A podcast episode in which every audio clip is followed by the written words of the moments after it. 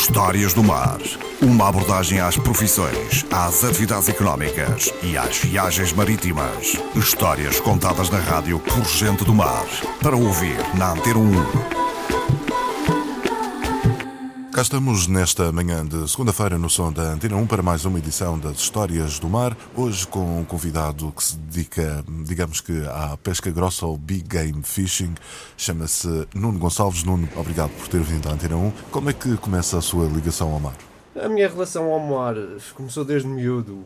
Primeiro a pescar das rochas e o mergulho. E entretanto, com a idade, fui evoluindo um bocadito.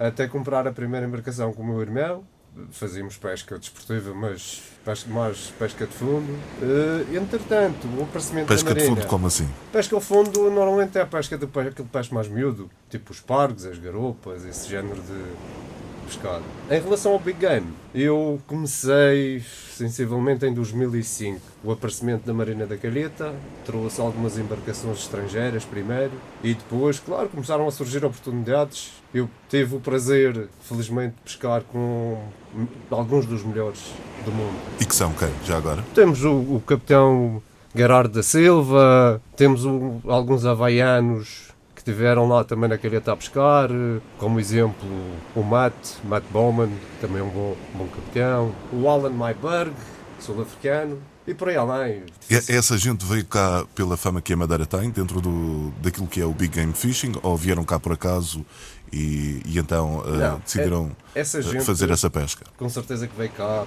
pelo Big Game. Alguns deles eram conhecedores do Big Game na Madeira até antes de existir a Marina da Calheta. Já se pesca na Madeira, se, se calhar há 30 anos ou mais, nesse tipo de pesca. Sim. Tem aqui, aliás, bons, bons pescadores também na Madeira, com Sim. certeza.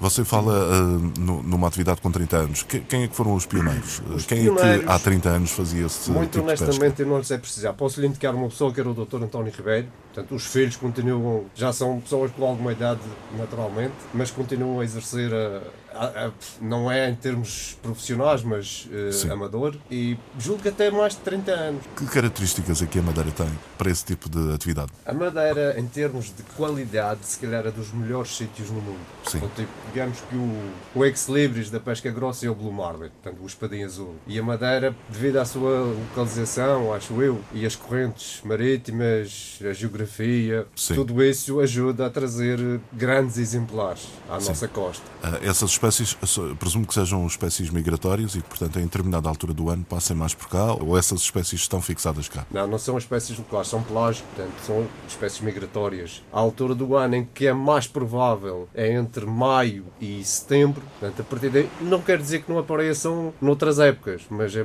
mais complicado.